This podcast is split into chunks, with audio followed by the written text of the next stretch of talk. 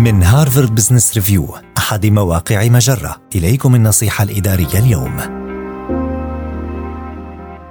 ما الذي يجب أن تفكر فيه قبل أن تطلب المساعدة؟ مررنا جميعا بهذا الموقف في أثناء العمل تواجهك مشكلة وتدرك أنك بحاجة إلى مساعدة، لكنك تخشى من إزعاج زملائك في العمل أو طرح سؤال بديهي. في البداية تأكد من أن سؤالك يستحق الطرح. وهذا يعني أن تجتهد في البحث عن الجواب بنفسك أولاً.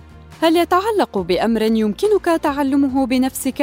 إن لم يكن كذلك، فستتمثل الخطوة التالية في اختيار الطريقة الأقل إزعاجاً لجمع المعلومات التي تحتاج إليها من شخص آخر. اطرح على نفسك ثلاثة أسئلة: من هو أفضل شخص يمكنك طلب مساعدته؟ متى يكون الوقت مناسباً؟ ما هو المكان المناسب؟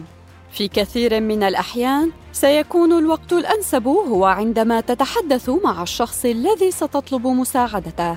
مثلاً، إذا كنت تعقد اجتماعاً معه، يمكنك أن تقول: هل لديك دقيقة بعد هذا الاجتماع للإجابة عن بعض الأسئلة؟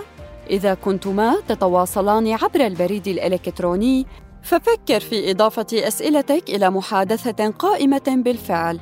وأخيراً، إذا كان هذا الشخص قادراً على تقديم الجواب الذي تبحث عنه، فاستخدم نظاماً يساعدك على الاحتفاظ بهذه المعلومات والعودة إليها لاحقاً. فليس محبذاً أن تطلب المساعدة في نفس المسألة مرتين. هذه النصيحة من مقال كيف تطلب المساعدة في العمل.